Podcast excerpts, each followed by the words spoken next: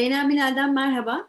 Bu hafta Rusya'nın Ukrayna operasyonunda olası Türkiye arabuluculuğunu, Zelenski'nin Türkiye ile ilgili açıklamalarını ve Gazprom'la ilişkisi olan Rus oligarkların şüpheli ölümünü değerlendireceğiz. Doçent Doktor Hakan Güneş bizlerle birlikte. Hakan Bey merhaba, hoş geldiniz. Merhabalar. İyi bayramlar dilerim hocam. Ben de, ben de Teşekkür iyi bayramlar diliyorum izleyenlerimize de. Evet. Hocam şimdi Cumhurbaşkanı Erdoğan'ın e, Ukrayna'nın işgali konusunda bu hafta Putin'le görüşeceğiz açıklamaları var. Oradan başlayalım isterseniz. Şimdi çözüm noktası inanıyorum ki Türkiye olacaktır, İstanbul veya Ankara olacaktır dedi e, Cumhurbaşkanı Erdoğan.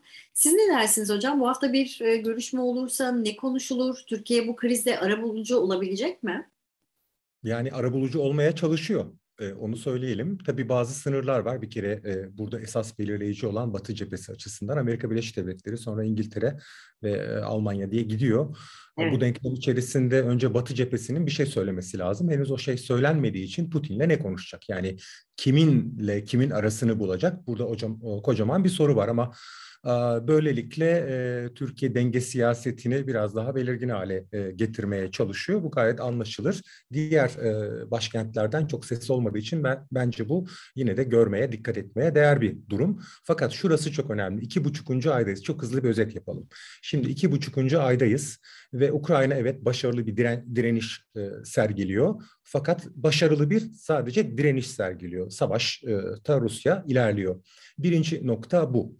İkinci nokta şu, e, yaptırımlar konusunda yeni bir pakete doğru geçiyor. E, Almanya'nın teklifiyle Avrupa Birliği düzeyinde sanıyorum e, Macaristan ve Slovakya'nın hariç tutulacağı AB ülkelerinin tamamının petrol e, yasağı gelecek. 6 ila 8 ay arasında. Yine hızlıca not edelim. Avrupa Birliği ülkelerinin yüzde 50 e, petrol e, ithalatı Rusya'dan gerçekleşiyor ve Rusya'nın toplamda yüzde 25'ine tekabül ediyor bu rakam. Bu iki taraf açısından da kritik bir rakam.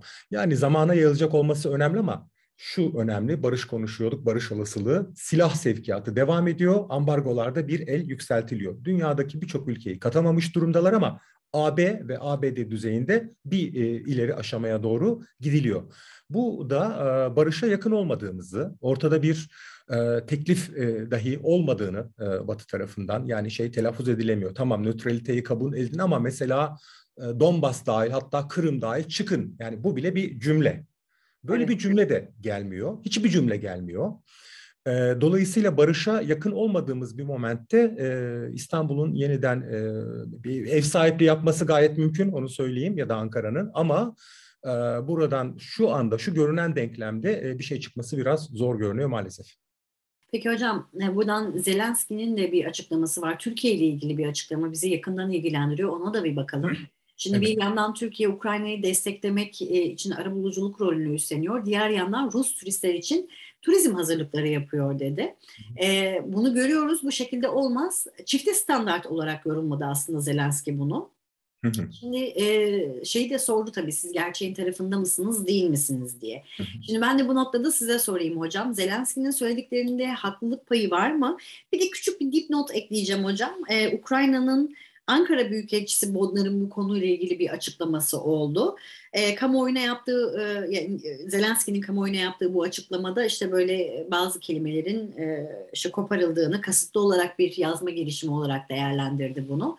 E, şimdi bununla birlikte tekrar size sorayım hocam. Zelenski bu söylediklerinde ne kadar haklı? Yani günde e, saatlerce televizyon karşısında olan bir lider Zelenski. Evet. Dolayısıyla bu kadar çok konuşmanın içinde e, tonların çok iyi ayarlanamayacağı konuşmaların olması mümkün. Yani Yunanistan'a seslenirken e, Filika Eterya'ya referans vere- verebiliyor daha önce yaptığı gibi. İşte Rus turistler konusundaki hassasiyetini belirtirken Türkiye'nin e, pek de hoşuna gitmeyecek cümleler edebiliyor. Bu bunlar bir parça olağan.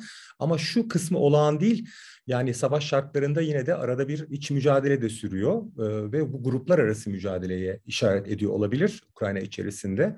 Örneğin e, geçtiğimiz haftalarda hatırlayacak olursak e, Türkiye'den e, e, askeri mühimmat, e, miğfer ve benzeri e, ihraç etmiş e, bir takım iş insanları için e, Ukrayna'yı dolandırdıkları e, suçlamasıyla biliyorsunuz Ukrayna e, Başsavcılığı Türkiye'ye dosya yolladı ve orada bir e, zincir e, tutuklama gözaltı mahkeme süreci başladı.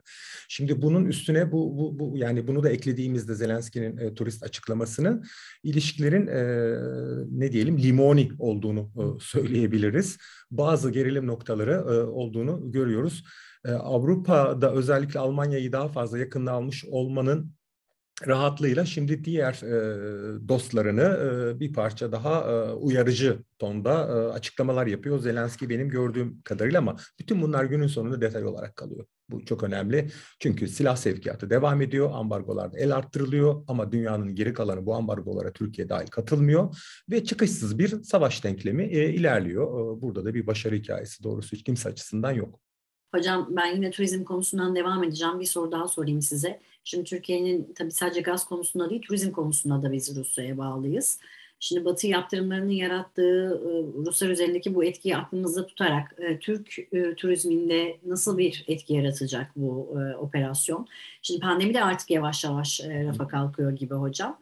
Evet. Bizim bir e, tabii seçim e, havasına da girdik. Bir sıcak para akışı umudumuz da var. Turizm bu noktada çare olur mu? Tabii bilmiyorum yani Ruslar e, savaş varken ülkelerinde bu yıl tatil yapmayı tercih ederler mi? Ne dersiniz? Türkiye bu noktada doğru bir beklenti içerisinde mi? En son söylediğinizle başlayayım ederler. Ruslar tatil Öyle yapar. Mi? yapar. Yani e, bütçelerinde bir e, daralma olduğunu e, kısmen e, tahmin edebiliriz ama aynı zamanda ciddi sayıda Rus e, yurt dışına e, yani belli bir bütçeye sahip olanlar yurt dışına doğru yöneliyor ve Türkiye bu destinasyonlardan bir tanesi emlak piyasası coşmuş durumda İstanbul'da, Antalya'da, e, birçok hatta İzmir'de. Dolayısıyla evet. yani bu bilgiler e, çok rahat emlakçılardan alabildiğimiz bilgiler, özel e, analizlere gerek yok. Dolayısıyla e, bu bile e, önemli bir sıcak para girişi e, sağlamaya başladı şimdiden.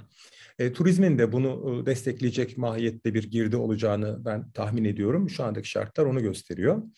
E, ancak e, yani e, ambargolar, bu petrolü takiben işte bir takım havayolu şirketlerine, tu, turizm ajanslarına, para transferlerine dair daha sıkı bir denklem gelirse belki bu bir parça daha zora sokar ama günün sonunda ona dair e, yedek planlar yapıldığı için Rusya tarafından sanıyorum turizm konusunda Türkiye'nin beklentileri e, Rus turistler anlamında belli ölçülerde gerçekleşecek ama aynı ölçüde işte Ukrayna turistleri de bir o kadar yani onların yarısı kadar bir paya sahipti. Orada bir e, doğal olarak düşüş olacak. Bunu Almanya ile telafi edecekler mi? O biraz zor. Yani e, ama e, şu şartlara baktığımızda geçtiğimiz iki yıla oranla e, turizmin muhtemelen biraz daha canlanacağı ve belli bir sıcak para girişi sağlayacağı öngörülebilir. Evet. E, bu noktada e, Hazine ve Maliye Bakanı'nın 45 milyon turist ve 35 milyar dolar hedefi de var. Onu da dipnot olarak belirtmiş olalım. Bir de Rusların bir ödeme sistemi e, onun da biraz yaygınlaştırılması planlanıyormuş hocam. Onu da dipnot olarak belirtelim. E, şimdi buradan Gazprom'la e, ilişkisi olan Rus oligarkların ölümüne de bir bakalım hocam. Şimdi intihar mı, suikast mı, cinayet mi epeydir tartışılıyor. Birkaç gündür konuşuyoruz. Bu e, ölümleri nasıl yorumlamak lazım hocam? Ne dersiniz? Şimdi oraya geleceğim ama az önceki cümleniz bence çok önemli. Oradaki şu yani Rus ödeme sisteminin Türkiye'den de elektronik olarak çalışacak olması eğer evet. olursa eğer onu sonra konuşuruz olduğunda bu çok önemli bir haber olacak. Çünkü farklı finansal sistemler oluşacak mı bu yeni dünyaya işaret ediyor mu sorusunun bir parçası da burada karşımıza çıkacak. Onu bir not edelim. Şimdi Rusya'da evet belirli oligarkların intihar mı, cinayet mi dedirten bir takım haberler geliyor.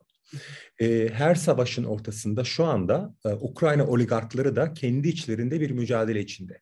Yani Mariupol'deki fabrikaya gözünü dikmiş olanla işte Donbas'taki, Herson'daki ve Odessa'da hepsinin farklı çıkarları var, iç mücadeleleri var. Aynı şey Rusya açısından da öyle. Yani orada da hem e, oligarklar iş dünyası hem e, askeri bürokrasi yeni kontrol sahalarında kimin, hangi network'ün kimin e, nereleri ele geçireceği konusunda bir mücadele sürdürüyor ve bu bazen e, işte e, bir takım haberler biçiminde karşımıza çıkıyor.